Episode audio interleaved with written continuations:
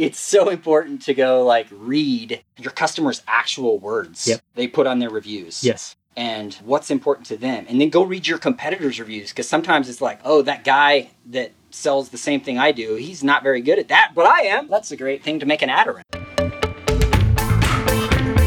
This is digital marketing.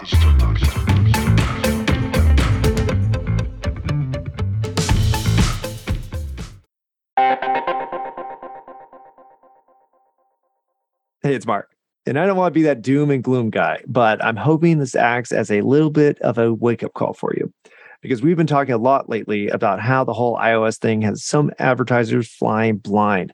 And when you sprinkle on some rising ad costs and supply chain issues, we've got a real entrepreneurial challenge ahead of us. The bad news is that a lot of businesses are going to be washed away over the coming months.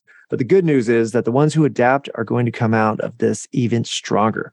So that's why it's important to focus on what you can control tighten up your website, improve your CRO, collect as much first party data as you can, and test, test, test. And if you need help with that, go to our friends at Conversion Fanatics. They're running hundreds of tests in all sorts of industries, so they know what's working now. Check the show notes for the link, or you can visit them at conversionfanatics.com.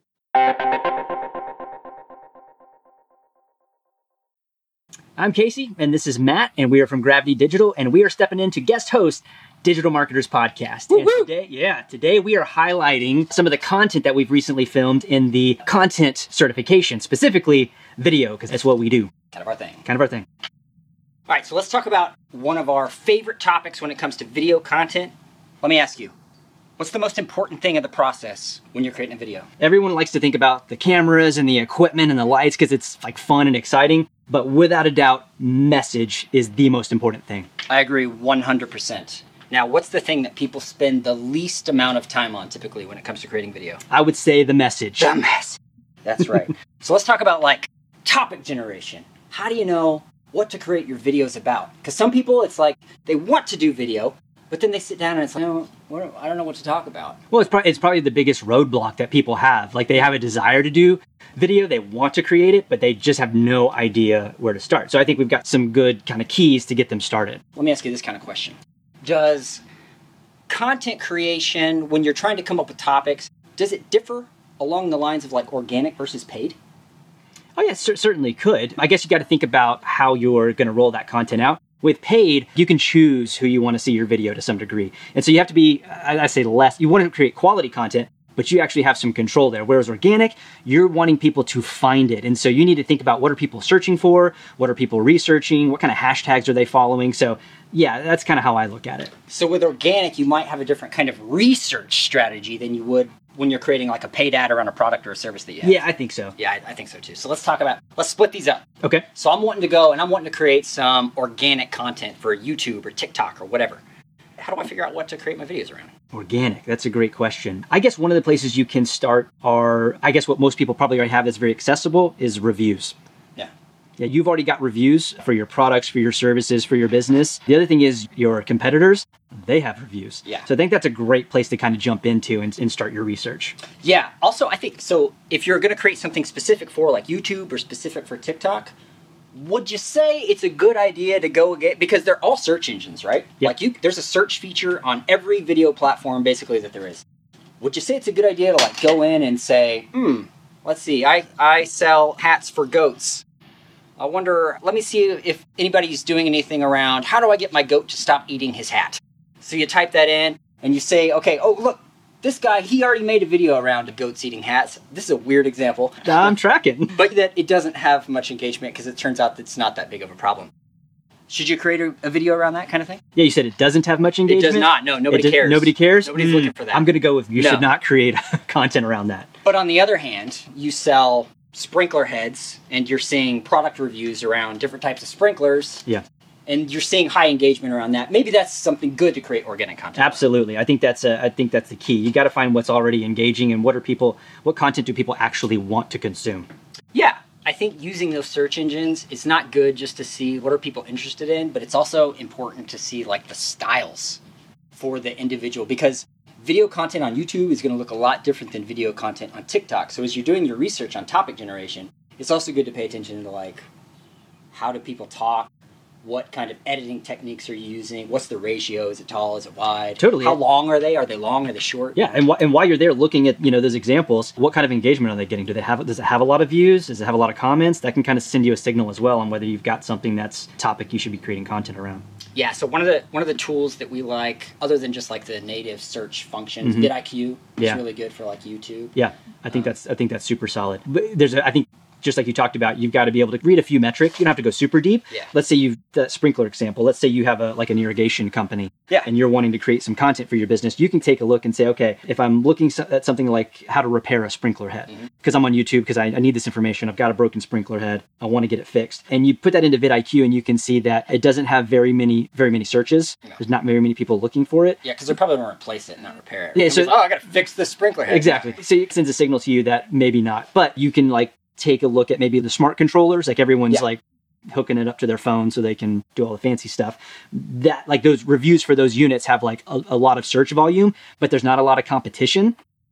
Bingo, you have found something that you need to create some content around. Cool. Okay, so that's organic. On the paid side, you mentioned reviews. So, like when we're talking about features and benefits, and like when you sell a product, when it's like yours and it's like your baby and you're so proud of it, you have typically business owners have a much different viewpoint on their product or service than the actual end user does. Very much. So it's so important to go like read your customers' actual words Yep. they put on their reviews Yes. and what's important to them. And then go read your competitors' reviews because sometimes it's like, oh, that guy that sells the same thing I do, he's not very good at that, but I am. That's a great, Totally. great thing to make an ad around. And I like the way you said your customers use different words than you do. You have different lingo, different vocabulary that you use to describe Yeah. products, services, and things like that. But I think that's one of the biggest tips we've picked on, picked up on, is use your customers' words, not your words, because you're you want people like your current customer. So use those words. yeah, talk about that. Um, we have a client. It's a basically it's doctors that come to your home. It's like home visits for doctors, like the old days. Like, Oh, yeah. They don't have the little alligator bag, but I wish they did. Yeah.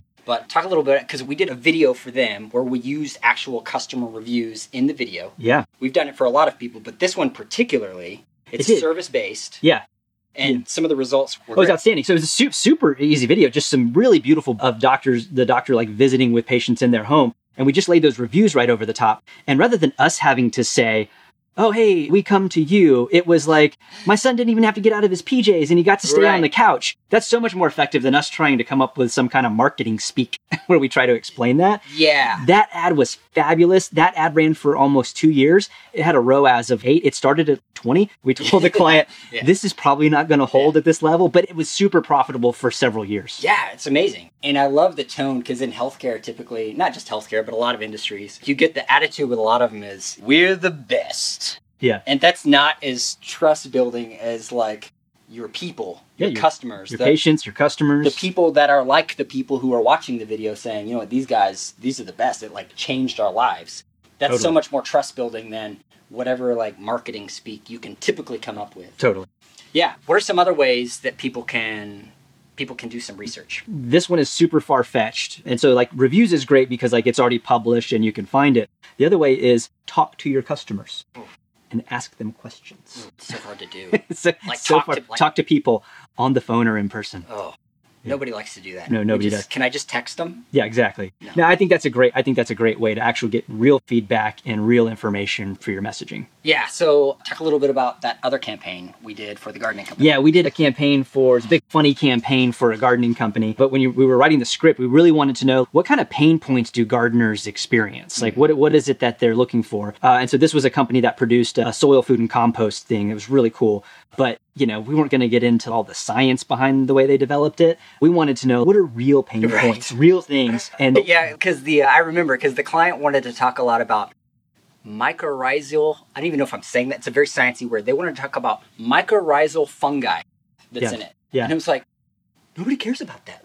they They don't care about that. Yeah, there's certain gardeners that do. That means true. something to them. That we're the average But the vast majority, they, average they don't know homeowner those who's words. like wanting to garden or build a bed, Yeah. no idea. My favorite thing was we went act to a garden center and we we actually s- set up shop and had a sign made that said, "Tell us your gardening stories." Yeah. And so they would start telling us stories, and then we would ask them, "Hey, when it comes to gardening, like, what's your biggest pain point? What are your biggest challenges?" That you face when it comes to gardening. And the line that we got over and over again, we, we could not have predicted this in a million years, Yeah. was it was the women telling us their husband. Yeah. Their husband was their biggest gardening headache. It's so good. It was like, what are you talking about? You know, she planted Bang. something and they're pulling the, the this plant that they just purchased, and the it was just it was fabulous. And so we absolutely use that as like one of our opening hooks yeah, it was this like the, it was like one of the hooks that we used. Absolutely. That's right. Yeah, we, we never could have dreamed that up. Like our comedy writers, our team, it would have been hard for us to come up with that. Totally. So, one of the things we like to talk about, especially if you're going to spend some money on production and try to do it right, try to splash out with your creative, test cheap. Talk about testing cheap. Oh yeah, I think it's key. We produce content that's a little bit easier. So everyone's got a phone, everyone's got things that they can do to create ads with stock footage or things like that. And I love that. Test test all those messages messages and find the ones that resonate. Before we go shoot a big campaign, we've already done that. That gardening one was a great example. We'd actually already run a series of ads and we which messages had surfaced as, oh, these are very relevant and engaging. People really care about this. And it's a can you imagine launching a, a massive campaign without having any research as to what actually resonates with the potential customer? No one would ever do that. okay, so let's talk about the certification because that's important. That's why we're here. Yes. So, we talk about topic generation, but Absolutely. in that certification, we're also going to talk about equipment, Yeah. tools. We're going to talk about the different platforms. We're going to talk about the future of video content. A lot of fun things. People should check that out. Absolutely check that out. So thanks for joining us. We're Matt and Casey from Gravity Digital. It's been an honor to guest host the Digital Marketer podcast. You can find us at gravitydigital.com or on YouTube or Instagram.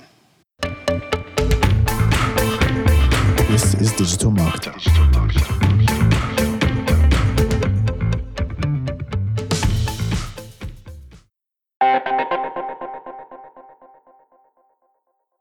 If you're still using legacy cloud storage like Dropbox or Google Drive or expensive, unintuitive digital asset management tools to store your images and videos, listen up.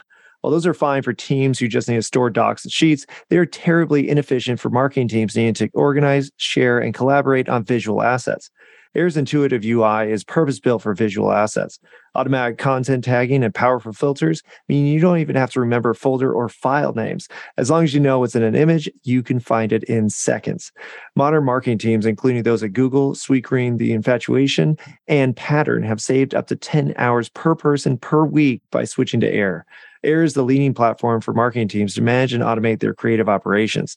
Learn more at air.inc slash digital marketer. That's A-I-R dot I-N-C slash digital marketer.